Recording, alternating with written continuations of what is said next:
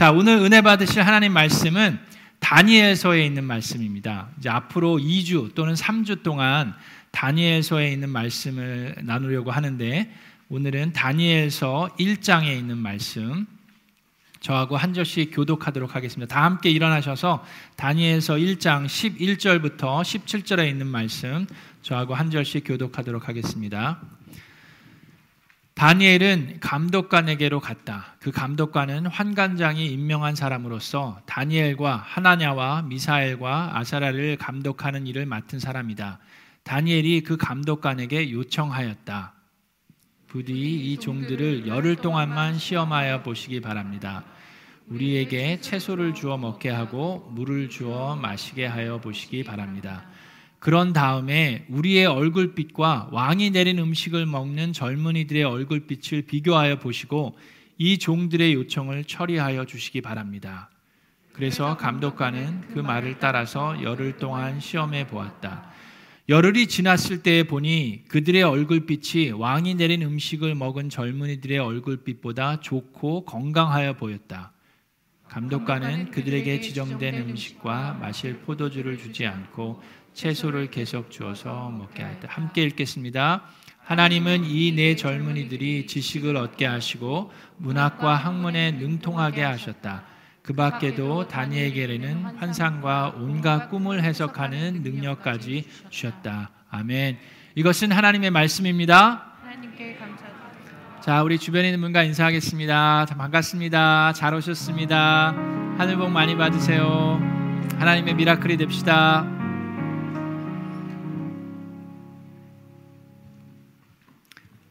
자, 우리 다니엘서는 여러분 성경에 있는 예언서 중에 하나입니다.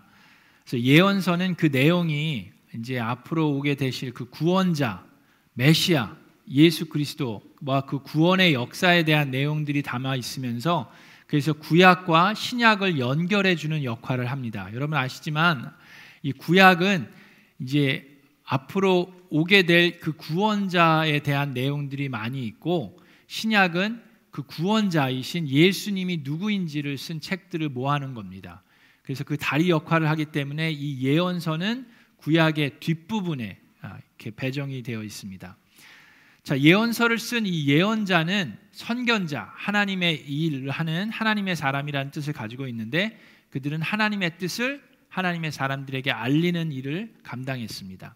다니엘도 바로 그런 예언자 중에 한 사람인데 자, 이 다니엘서는 크게 두 부분으로 나눠질 수 있습니다. 1장부터 6장으로 나누고 7장부터 12장까지 나눠지는데 앞부분은 1장부터 6장은 이 예언자, 이 다니엘과 그의 삶 가운데 일어났던 사건들을 기록하고 있습니다. 그리고 7장부터 12장은 다니엘이 한 그 예언, 하나님께서 보여주신 그 환상과 그 예언에 대한 내용들이 실려 있습니다. 자, 다니엘은 바벨론 시대 때 어, 왕들을 섬겼습니다. 여러분 성경에 보면 이집트 때도 나와 있고 또 그 로마 시대까지 이렇게 여섯 개의 왕국들이 쭉 나와 있는데 바벨론 당시에 다니엘은 네 명의 왕을 섬겼습니다.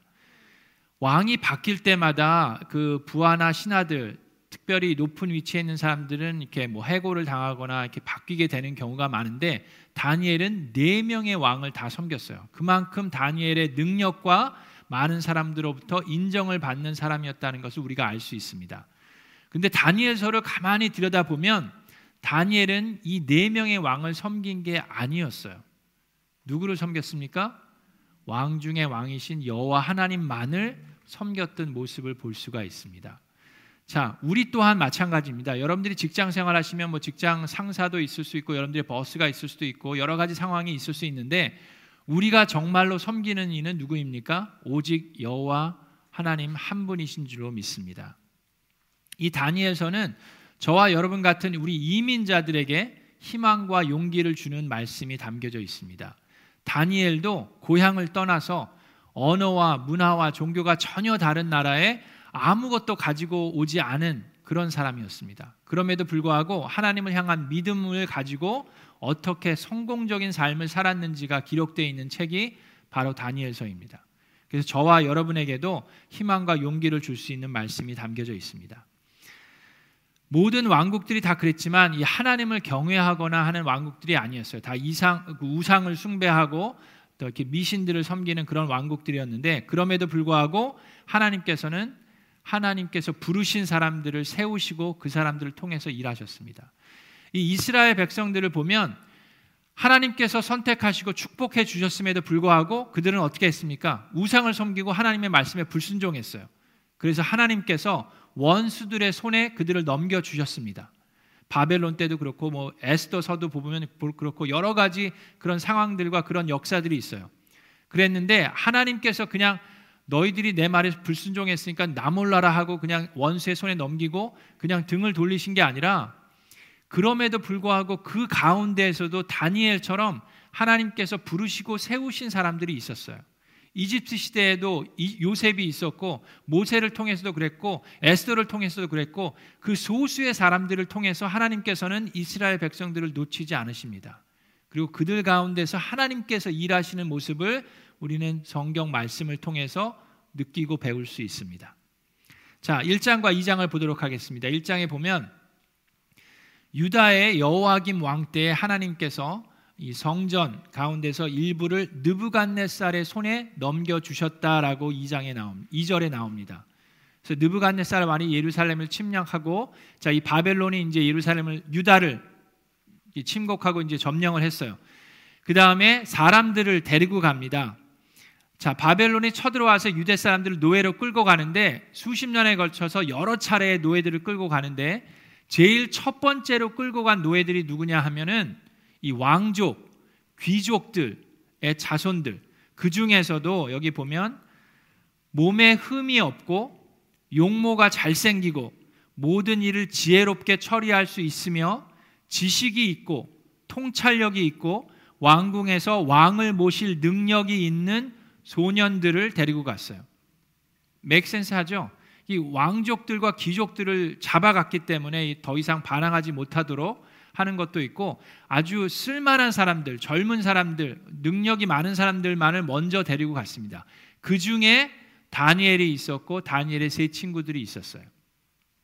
자, 그렇게 잡아간 다음에 3년 동안 교육을 시킵니다. 이 바벨론 제국에 대한 교육을 시켜요. 그의 언어들을 가르치고 그들의 문화를 가르치고 그들의 종교를 가르치면서 3년 동안 잘 brainwash를 해서 세뇌 교육을 해서 왕을 섬길 수 있도록 준비를 시킵니다. 그 중에 제일 처음으로 한 게 뭘까요? 그들의 이름을 바꾸는 거예요. 여러분 우리나라 역사도 보면은 일제 강점기 시대 때 많은 여러분들 중에도 이름이 일본 이름으로 바뀐 여기 있으신 분들이 계실 거예요. 그죠? 그렇게 하는 이유가 뭡니까? 국민성을 없애고 이 정체성을 바뀌려고 하는 그런 내용이에요. 이 바벨론 제국도 마찬가지입니다. 너희는 이제 더 이상 유다 백성이 아니라 바벨론 제국의 백성 그 노예다라는 것을 가르치려고 하는 거예요. 자, 다니엘이라는 이름은 히브리 인어 히브리 그 이름입니다. 그 뜻이 뭐냐면 하나님이 여호와 하나님이 나의 심판자이시다. God is my judge라는 뜻이에요. 근데 그 다니엘 이름을 벨드사살이라는 이름으로 바꾸는데 벨드사살이라는 이름의 뜻은 바알의 은총을 베푸는 자라는 뜻이에요. 바알은 바벨론 국가들이 섬기는 그 우상 중에 하나였어요. 뿐만 아니라 하나냐는 사드락으로, 미사엘은 메삭으로, 아사라는 아벤느고로 바꾸는데 모든 이 히브리 이름들은 다 하나님 하나같이 여호와 하나님과 관계된 이름들이었습니다. 자, 하나냐는 여호와께 사랑을 받는 자, 미사엘은 하나님과 같은 자가 누구냐? 아사라는 여호와는 나의 도움이시다라는 뜻을 가지고 있는데 그들의 이름을 바벨론의 이름으로 바꿨어요. 그래서 사드락은 태양신에 의해서 조명을 받는 자, 메삭은 그는 땅의 여신, 욕망의 신은 이스탈이다라는 뜻이고 아벤느고는 지혜의 신의 노예이다라는 뜻을 가지고 있어요. 자, 이렇게 정체성을 바꾸려고 바벨론은 3년 동안 노력을 합니다. 그런데 이름은 바꿨을지 모르지만 다니엘과 그 세 친구들의 정체성은 바꾸지 못했습니다. 그들은 되게 젊은 나이에요. 열 뭐 기껏해야 열 네 다섯 살 되는 그런 teenager들이었음에도 불구하고 다니엘과 세 친구들은 그들의 이름이 바뀜을 당했을지 모르지만 그들이 하나님의 백성이고 하나님의 자녀라는 정체성은 결코 흔들리지 않았습니다. 3년 동안의 세뇌 교육이 있었는데 여러분 오늘 오늘 우리가 살고 있는 지금 이 시대에도 곳곳에서 brainwash가 일어나고 있습니다.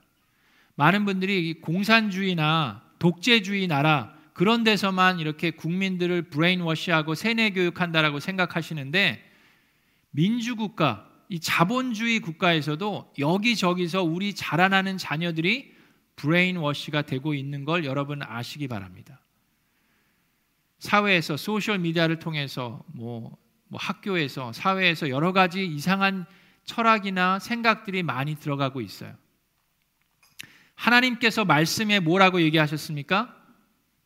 태초에 하나님이 천지를 창조하셨다라고 얘기했어요. 하나님께서 인간을 하나님의 형상대로 남자와 여자로 창조하셨다라고 하나님께서 말씀하셨습니다. 믿으십니까? 근데 우리 지금 이 민주국가에서 자라나고 있는 우리 자녀들이 여러 가지 혼란스러운 정체성을 가지면서 살아갑니다. 지난 몇 년 동안 오렌지 카운티에 있는 우리 어린 아이들 중에도 성전환 수술한 아이들이 200%가 넘었대요. 그러니까, 그러니까 그렇게 많아졌다는 거예요. 숫자가 숫자가 그만큼 많아졌어요. 놀라운 일들이 여기저기서 일어나고 있어요. 여러분 더 이상 이 많은 젊은이들이 절대 진리에 대한 확신이 없습니다. 절대 진리가 아니라 다 상대 진리예요. 그게 무슨 얘기입니까? 내가 생각하는 진리는 내가 나한테 적용이 되고 네가 생각하는 진리는 너한테 적용이 되니까 그냥 나를 내버려 둬. 왜 자꾸 네가 믿는 거 가지고 나한테 얘기하지 마라고 얘기합니다. 그런 식으로 사회와 생각들이 많이 바뀌어 가고 있어요. 다니엘도 그랬습니다. 다니엘과 다니엘의 세 친구들도 어린 나이에 전혀 다른 나라에 와서 아무것도 가진 것이 없었어요. 노예로서 와서 브레인워시를 당할 수밖에 없습니다. 그런데 다니엘과 이 세 친구들은 그 본인의 정체성이 흔들리지 않도록 한 것이 있어요. 다니엘과 세 친구들이 한 것이 무엇입니까? 자, 말씀을 통해서 보겠는데 첫 번째로 6절에 보면 다니엘은 왕이 내린 음식과 포도주를 포도주로 자기를 더럽히지 않겠다고 마음을 먹고 환관장에게 자기를 더럽히지 않을 수 있도록 도와달라고 간청하였다라고 나옵니다. 자, 이게 다니엘이 한 게 뭐예요? 다니엘이 한 것은 단호하게 하나님을 향한 뜻을 정했습니다. 되게 간단한 것 같은데 이게 결코 간단한 게 아닙니다. 하나님을 향한 뜻을 결심했어요. 저와 여러분도 마찬가지입니다. 우리가 이 세상을 살면서 하나님을 향한 뜻을 결정하고 결단하는 저와 여러분 되시기를 주님의 이름으로 축원합니다. 자, 여기 보면 왕의 음식과 포도주로 자기를 더럽히지 않겠다라고 결단을 내렸다 그러는데 왕이 내리는 음식이 무슨 더러운 음식을 줍니까? 왜 왕이 내린 음식과 포도주가 자신을 더럽힌다라고 다니엘은 다니엘은 얘기했습니까? 두 가지 이유가 있습니다. 자, 유대인들에게는 하나님께서 모세를 통해서 법을 주셨어요. 그 법 안에는 어떤 음식을 먹어도 되고 어떤 음식은 먹지 말라고 하나님께서 유대 백성들에게 얘기를 했습니다. 오늘날도 유대인들 중에 정통 유대인들은 그걸 지키는 분들이 있어요. 그래서 삼겹살 구워 먹으면 됩니까? 안 됩니까? 그분들한테는 안 되죠. 근데 자 아까도 얘기했지만 구약과 신약이 있어요. 그렇죠? 거기는 다른 부분이 있습니다. 신약으로 오면서 예수님이 오신 이후가 신약이에요. 근데 예수님이 오신 다음에 예수님이 베드로에게도 그 환상을 보여주면서 삼겹살 먹어도 돼라고 얘기를 해주셨죠. 예. 그래서 성경을 이제 많이 묵상하시게 되면 그런 것들이 이해가 되실 텐데 자 그래서 우리는 삼겹살 드셔도 됩니다. 뭐 삼겹살뿐만 아니라 여러 가지가 있어요. 그렇죠? 자 그런데 다니엘에게는 지금 하나님의 주신 그 법을 지키고자 하는 마음이 있었어요. 그래서 왕이 내린 음식 중에는 유대인들에게 허락하지 않은 음식들이 여러 가지가 있었습니다. 그래서 본인은 그것으로 인해서 하나님께서 말씀하신 것에 나는 순종하겠다라는 결단을 보여주는 거예요. 자, 그것이 하나였고 두 번째 이유는 왕이 내린 음식들. 지금 바벨론은 많은 미신들과 우상들을 섬기는 나라입니다. 그래서 그 우상들과 미신들에게 그 가장 좋은 것들로 제사를 지내요. 그렇기 때문에 왕이 내린 음식들은 대부분이 다 어떤 겁니까? 대부분이 아니라 거의 다가 그 우상들에게 제사로 바쳐진 음식입니다. 근데 제사를 드렸는데 뭐 그 우상 그 미신들이 뭐 살아 있는 게 아니니까 그걸 먹나요? 먹지 못하죠. 그럼 우상들에게 제사를 지낸 다음에 먹는 거였기 때문에 다니엘은 이 하나님이 아닌 우상들에게 바쳐졌던 음식을 내가 먹음으로 인해서 나를 더럽히지 않겠다라고 결단을 내린 거예요. 이해가 되시죠? 그래서 다니엘은 그렇게 결단을 내렸는데 지금 이게 되게 애매한 상황입니다. 다니엘은 지금 높은 위치에 있는 자가 아니라 노예예요. 그죠? 노예 왕의 그 왕을 섬겨야 되는 사람인데 어떻게 왕이 내린 음식을 편 뭐 편식을 하겠다고 얘기할 수가 있습니까? 그럼 환관장의 입장에서는 그 사람은 뭐 하는 사람이에요? 지금 노예들을 잘 관리해야 돼요. 그래서 건강하게 잘 키워야지 그래야지 왕을 섬길 수 있으니까. 근데 이 사람들이 지금 채소랑 물만 마시겠다라고 그러니까 걱정이 될 수밖에 없습니다. 이 사람들이 비실비실해 가지고 쓰러지면은 이 환관장이 본인이 입장이 난처해지는 거예요. 그렇기 때문에 애매한 상황이었는데 자 그때 하나님께서 도와주십니다. 자 8, 어, 9절에 보면 하나님은 다니엘이 환관장에게 호의와 동정을 받도록 해 주셨다라고 얘기해요. 그래서 다니엘과 세 친구들이 자 그러면 열흘 동안만 내가 채소와 물을 주십시오. 채소와 물을 먹고도 왕이 내린 음식을 먹은 젊은이들과 비교해 봐서 얼굴색이 더 건강해 보이면 그렇게 하도록 해 주십시오. 저희는 채소와 물만 먹어도 건강할 수 있습니다. 비실비실하지 비실비실하지 않을 테니까 걱정 말고 허락해 달라고 합니다. 근데 하나님께서 환관장에게 그 동정하는 마음을 주었기 때문에 10일 동안 열흘 동안 그렇게 할 수 있게 해 줍니다. 자, 그럴 때 다니엘에게 어떤 일이 일어납니까? 열흘 동안 그렇게 채소하고 물만 먹었어요. 그리고 다른 젊은이들은 왕이 내린 여러 가지 뭐 고기 뭐, 뭐 별하별 고기들이며 뭐 음식들을 많이 먹었어요. 누구의 빛이 더 밝아졌습니까? 건강해 보였습니까? 채소하고 물만 먹은 다니엘과 세 친구들의 얼굴이 더 건강해 보였어요. 자, 그 이유가 여러분 채소 그 우리 모두 다 육식은 이제 포기하고 2023년도를 맞이하면서 베지터리안이 돼야 됩니까? 자, 그들이 하나님께서 그들과 함께 하셨고 도우셨기 때문에 그들은 더 건강한 모습을 보일 수 있었습니다. 믿으십니까? 자, 2022년을 마무리하고 2023년도를 마무리하면서 저는 이 다니엘의 모습을 보면서 우리도 그렇게 했으면 좋겠습니다. 우리도 하나님을 향한 뜻을 정하는 저와 여러분 되기를 바랍니다. 그렇게 됐을 때 하나님께서 다니엘을 높이셨어요. 자, 그런데 우리가 그 뜻을 정할 때 다니엘의 한 모습을 보면서 세 가지의 방법을 도용했습니다. 다니엘은 그냥 뜻을 정한 게 아니라 그걸 실천한 게 아니라 세 가지를 사용했어요. 그 세 가지를 들여다보겠습니다. 첫 번째는 제일 중요한 건데 다니엘 스스로 결심을 했어요. 하나님을 향한 뜻을 정했다라고 얘기합니다.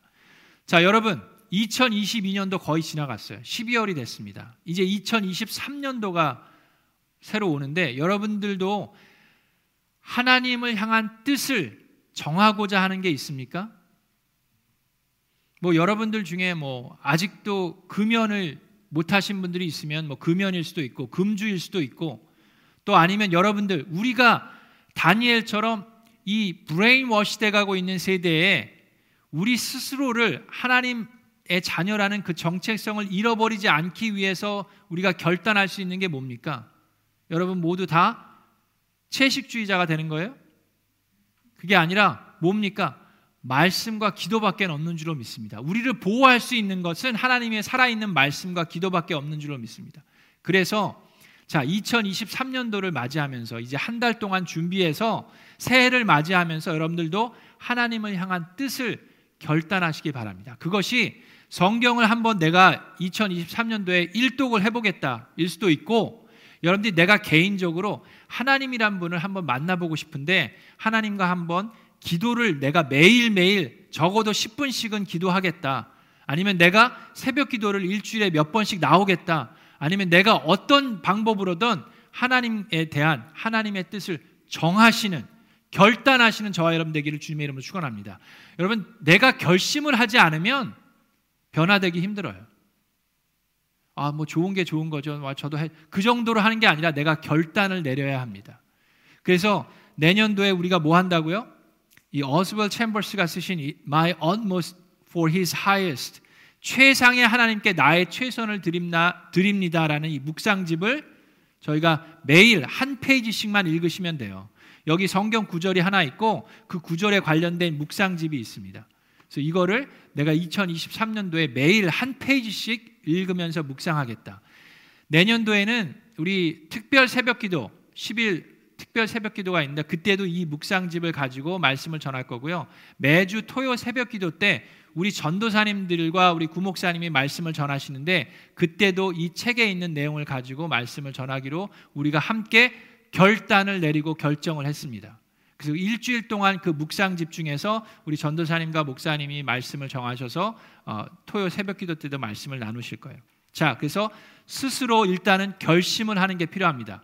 그래서 12월 한 달 동안 여러분 하나님을 향한 뜻을 정하시는 우리 미라클랜드 성도님들이 되기를 주님의 이름으로 축원합니다. 자, 두 번째로 다니엘이 한 것이 있는데 그것은 혼자 하지 않았어요. 함께 할 수 있는 친구들을 찾아서 함께 했습니다. 여러분 세겹줄 기도 우리 이제 가정교회에서는 세겹줄 기도회라는 걸 하는데 세겹줄 기도회가 이 가정교회가 만들어낸 게 아니라 이 다니엘이 먼저 했어요. 아시죠? 자, 함께 할 수 있는 친구들이 있었어요. 동역자들. 다니엘과 이 세 친구들이 함께 금식하면서 열흘 동안 기도했습니다. 여러분들도 마찬가지입니다. 그래서 여러분들 이 세겹줄 이 세겹줄에 대한 안내 이, 이 문이 여러분들이 주보에 실려 있는데 올해는 아, 2023년도에는 최상의 하나님께 나의 최선을 드립니다. 이 책을 가지고 하는데 세 겹줄은 우리 여기 나와 있는 것처럼 전도서 4장 12절에 이런 말씀이 있습니다.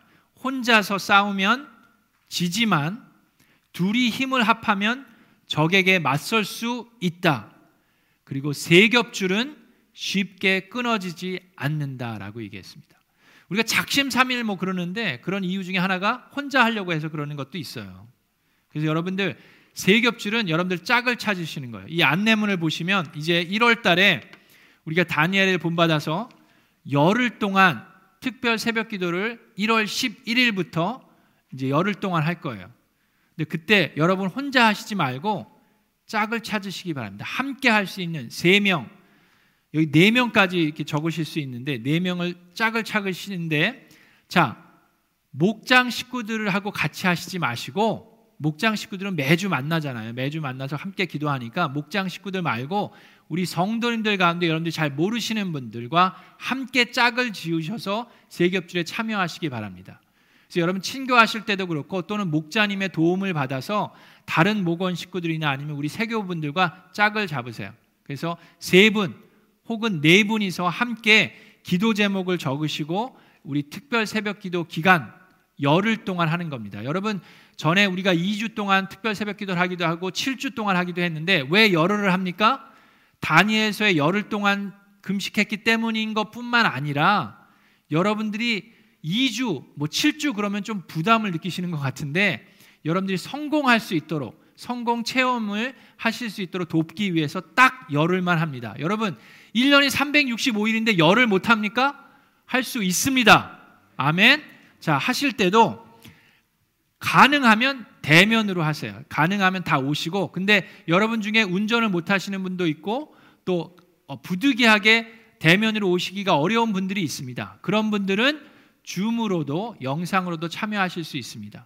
그런데 가급적이면 대면으로 오셔서 짝들하고 함께 기도하는 시간을 가지려고 합니다. 그게 이제 2023년도 1월 11일부터 열흘 동안 특별 세, 어, 겹줄 기도회를 갖게 됩니다. 그래서 이제 한 달 동안 여러분들이 짝을 찾으시면 돼요. 그래서 다니엘도 혼자 하지 않았고 짝을 찾아서 했습니다. 자, 세 번째는 다니엘은 주변의 사람들에게 알렸습니다. 황관장에게 요청을 간청을 했고 다니엘의 세 친구들에게 알렸고 주변에 있는 사람들에게도 알렸어요. 자, 마찬가지입니다. 우리가 세겹줄 기도회 할때 여러분 그냥 혼자 하는 게 아니라 기도 제목을 여러분 이 짝들과 같이 쉐어를 합니다. 개인적인 기도 제목도 그렇고 또 여러분들 가정을 위한 기도 제목도 그렇고 이 세 겹줄 기도 제목을 적으시고 그리고 이거를 하나 복사하셔서 교회에 내시면 제가 여러분들의 그 세 겹줄 기도 제목을 가지고 함께 기도합니다.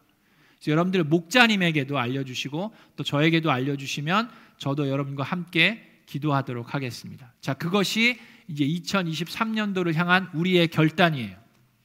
그리고 이, 이 책을 여러분들이 이제 구매하셔야 되는데 어, 한글 책은 15불이고 영어 책은 8불입니다. 갑자기 설교를 하다가 책 장사가 됐는데 자, 그래서 뭐 남는 거 하나도 없고요. 이게 15불, 8불이니까 한국말로 하기 원하시지 아, 그 너무 비싸다 그러면 영어로 하셔도 됩니다. 그래서 아무 데서나 구입하실 수 있고요. 뭐 아마존도 있고 뭐 다 있는데 여러분들 편의를 위해서 교회에서도 하실 수 있으니까 참고하시기 바랍니다. 자, 이렇게 다니엘이 결단을 했어요.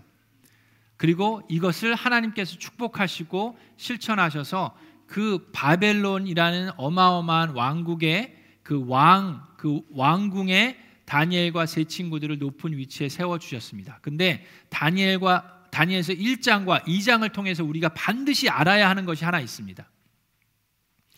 다니엘에게 어, 놀라운 능력과 힘이 있었어요. 다른 사람들 모든 누가 봐도 다니엘과 그 세 친구들은 다른 아이들에 비해서 훨씬 더 지혜롭고 능력이 많은 사람으로 보였습니다. 근데 곳곳에 이런 말씀들이 있습니다. 자, 9절에도 아까 봤듯이 하나님은 다니엘이 환관장에게 호의와 동정을 받도록 해 주셨다라고 나와 있어요. 이 환관장이 봤을 때 다니엘이 어, 정말 잘생기고 성실하고 착하고 그래서 호의와 동정을 주었습니까? 아니면 하나님께서 환관장에게 그런 마음을 주셨습니까? 둘 다라고 생각할 수 있어요. 둘 다일 수 있어요. 그렇죠? 다니엘도 열심히 노력했고 성실했으리라고 믿습니다. 그럼에도 불구하고 그 뒤에는 누가 있었어요? 하나님께서 그렇게 하셨어요. 자, 17절에도 마찬가지 말씀이 있습니다. 하나님은 이 네 젊은이들에게 사드락, 메삭, 아벤느고와 다니엘에게 지식을 얻게 하시고 문학과 학문에 능통하게 하셨다라고 나옵니다. 자, 다니엘과 이 세 친구들이 열심으로 공부해서 이 학문과 문학에 능통하게 되었습니까? 아니면 하나님께서 도우셨기 때문에 그렇게 됐습니까? 둘 다일 수 있어요. 그죠? 그들이 열심히 노력하지 않았을까요? 열심히 노력하고 공부했겠죠. 그럼에도 불구하고 그 뒤에는 누가 있었습니까? 하나님께서 역사하셨습니다. 자, 2장에 보면 느부갓네살 왕이 바벨론 왕이 꿈을 꿉니다. 근데 이게 너무 이상한 꿈이라서 막 힘들어해요. 이게 도대체 무슨 뜻인지 궁금해합니다. 그래서 그 바벨론 왕국의 이 점성술가들을 다 모아서 내 꿈을 해몽해 보라고 얘기합니다. 그래서 꿈을 얘기해 주십시오. 그랬더니 왕이 얘기를 안 해요. 내가 꿈을 얘기를 하면 너희들이 그냥 어디 가서 작당을 해갖고 좋은 쪽으로만 얘기할 줄 누가 아냐? 내가 그걸, 그걸 모를까봐. 그래서 너희들이 내 꿈을 맞춰라. 그리고 나면 너희들이 내 꿈을 해몽할 수 있는 능력이 있다는 것을 내가 알 것이다. 그랬더니 이 점수가들이 좀 이렇게 비웃으면서 아니 어떤 왕도 그런 사람들을 그런 능력 있는 사람들을 가진 사람은 없고요. 꿈을 얘기를 해주지 않는데 꿈을 해몽할 수 있는 사람은 이 세상에 아무도 없습니다라고 얘기를 해요. 그랬을 때 느부갓네살이 화가 나갔고 모든 점순가들을 다 죽여버리라고 명령을 내립니다. 그러니까 이제 다니엘과 그 세 친구들도 죽음을 모면하지 못하게 된 상황이 됐어요. 그랬을 때 다니엘이 용감하게 왕에게 내가 그 꿈을 해몽하겠습니다라고 나섭니다. 그리고 나서 다니엘이 한 것이 있어요. 그것이 무엇입니까? 2장에 보니까 자, 2장 18절에 아, 17절에 그 다음에 다니엘은 왕에게 꿈을 해몽할 수 있는 시간을 저에게 주십시오라고 16절에 얘기한 다음에 다니엘은 집으로 돌아가서 자기의 친구 하나냐와 미사엘과 아사랴에게 그 사실을 알려주고 그 친구들에게 말합니다. 자, 너희와 나는 다른 바벨론 어, 지혜자들과 함께 죽지 않도록 하늘의 하나님이 국류를 베풀어 주셔서 이 비밀을 알게 해 주시기를 간구하자라고 얘기해요. 그래서 다니엘이 한 것이 뭐예요? 세 친구들과 함께 이 네 겹줄 기도회를 합니다. 그렇게 됐을 때 하나님께서 그 환상을 통해서 그 꿈을 알려주세요. 그리고 다니엘이 왕에게 가서 그 꿈을 해몽을 합니다. 자, 그랬을 때 다니엘이 또 하는 얘기가 있는데 28절에도 다니 27절에 다니엘이 왕에게 대답하였습니다. 임금님의 물으신 그 비밀은 이제 어떤 지혜자나 주술가나 마술사나 점성가가 임금님께 알려드릴 수 없습니다. 비밀을 알려주시는 분은 오직 하늘에 계시는 하나님 뿐입니다. 비밀을 알려줄 수 있는 사람은 나 다니엘 뿐입니다. 라고 얘기하지 않았어요. 누구라고요? 오직 하나님 한 분이십니다 라고 얘기했습니다. 30절에도 제가 다른 사람보다 지혜가 더 있어서가 아니라 임금님께서 그 꿈을 임금님께 꿈을 해몽해 드려서 임금님의 마음속에 있는 생각들을 왕에게 아시도록 하려는 하나님의 뜻입니다라고 얘기를 해요. 자, 다니엘은 그런 능력을 받았고 그것을 실천했습니다. 근데 그것이 누구의 힘으로, 누구의 지혜로, 누구의 은혜로 된 것이라는 것을 확실히 알고 인정하는 삶을 살았어요. 여러분, 저와 여러분들의 삶도 가만히 돌이켜 보면 크고 작은 일들이 여기저기에 일어났습니다. 그렇죠? 2022년도만 한번 돌아보세요. 여러 가지 일들이 있었어요. 어저께 우리 목자 목녀님들과 함께 모임을 하면서 2022년 동안 일어났던 감사한 것들을 나눴습니다. 그 삶 속에 소소한 것들 중에 감사한 것들이 많이 있었어요. 저에게 감사한 것들이 뭐였는지 아십니까? 저는 청춘 목장을 할 수 있었던 게 참 감사했어요. 우리 어르신들이랑 저랑 이 쿵짝이 아주 잘 맞습니다. 아멘? 어, 아멘이 안 나오네. 잠깐 다시. 아멘? 예. 네. 어, 저만 생각한 건가? 그 우리 청춘 목장 할 때요 분위기가 너무 좋아요. 그 너무 재밌습니다. 어, 저만 재밌나요? 재밌죠? 네, 그게 너무 감사했어요. 제가 온 지 2년이 됐는데 1년 때는 함께 하지 못했어요. 제가 뭐 처음이니까. 근데 이제 2년째가 되면서 함께 했던 게 너무 감사했어요. 또 목자 목녀님들과 같이 나누면서 하나님께서 나의 아픈 몸을 치유해 주신 것을 감사하는 시간이 있었습니다. 또 새로운 보금자리를 하나님께서 주신 것에 대한 감사가 있었어요. 또 내가 기도하던 VIP들이 교회에 오게 된 것 너무나도 감사하고 목장에 방문하게 된 것이 감사한 것들을 나눌 수 있었어요. 하나님을 아직 만나지 못한 분들이 교회라는 데를 이렇게 오시게 된 것 또한 너무나도 감사한 일이었어요. 그런 소소한 것들이 우리 삶 가운데 올해도 일어났고 앞으로도 일어나리라 믿습니다. 근데 우리 하나님을 믿는 자들은 그런 일들이 일어나는 것들이 나의 능력으로 된 것이 아니라 하나님의 선물임을 우리는 인정하고 찬양할 수 있습니다. 여러분 대한민국을 대표하는 그 작가 중에 국문학자 중에 이어령이라는 분이 있습니다. 여러분 아시는 분 계시죠? 이어령이라는 분이 올해 88세 2월 달에 이제 돌아가셨는데 이분은 평생 무신론자로 사셨어요. 하나님을 믿지 않는 분이었습니다. 그러다가 마지막에 가서 어, 예수님을 영접하게 되고 하나님의 자녀로 사시다 가셨는데 이 이어령의 따님이 계신데 따님은 또, 또 젊은 나이에 돌아가셨어요. 어, 암으로 돌아가셨는데 이 따님이 목사였습니다. 변호사였으면서도 목사셨어요. 그리고 손주도 또 갑자기 25살의 나이에 돌아가셨어요. 어려운 일들이 있었습니다. 그러는 가운데도 이 딸과 손주의 삶을 통해서 이 이어량이란 분이 결국에 나중에 가서 하나님을 만나게 되고 예수님을 영접하게 돼요. 근데 이분이 마지막에 그 정말 여러 가지 정말 한국을 대표하는 그 책들을 쓰신 분이 마지막에 이런 고백을 합니다.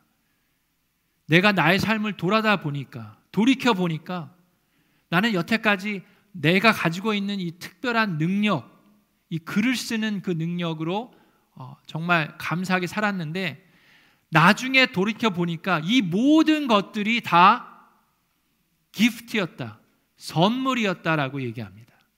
내가 잘나서 내가 한 것이 아니라 이것이 다 하늘로부터 온 선물이었다라고 고백을 하면서 하늘나라로 가셨어요. 여러분들의 삶도 마찬가지입니다. 여러분들 가운데 보면 세상 살면서 어, 크고 작은 일들이 일어났고 또 믿는 자들에게도 고난과 고통이 다가옵니다. 다니엘도 이제 앞으로 다니엘서를 공부하면서 알겠지만 풀무 불에 들어가게 돼요. 하나님을 경외하고 하나님 말씀에 순종하는 하나님이 택하시고 부르신 사람임에도 불구하고 불 속에 들어가게 되는 경우도 있었고 뿐만 아니라 사자굴에도 나이가 다 들은 다음에도 사자굴에 떨어지는 일들도 겪게 됩니다. 그럼에도 불구하고 그의 삶은 하나님의 은혜였습니다. 우리 미라클랜드 사, 어, 성, 사랑하는 성도 여러분, 우리도 마찬가지입니다. 우리의 삶을 돌이켜 보면 한순간 한순간이 하나님의 은혜입니다. 그리고 오늘 그리고 내일 이 또한 하나님의 은혜입니다. 2023년도를 맞이하면서 그리고 2022년도를 어, 우리 접으면서 하나님을 향한 뜻을 정하는 저와 여러분 되기를 주님의 이름으로 축원합니다. 그리고 그 정한 뜻을 나 혼자만 가는 게 아니라 함께 할 수 있는 사람들과 함께 기도하면서 새해를 맞이하시는 저와 여러분 되기를 주님의 이름으로 축원합니다.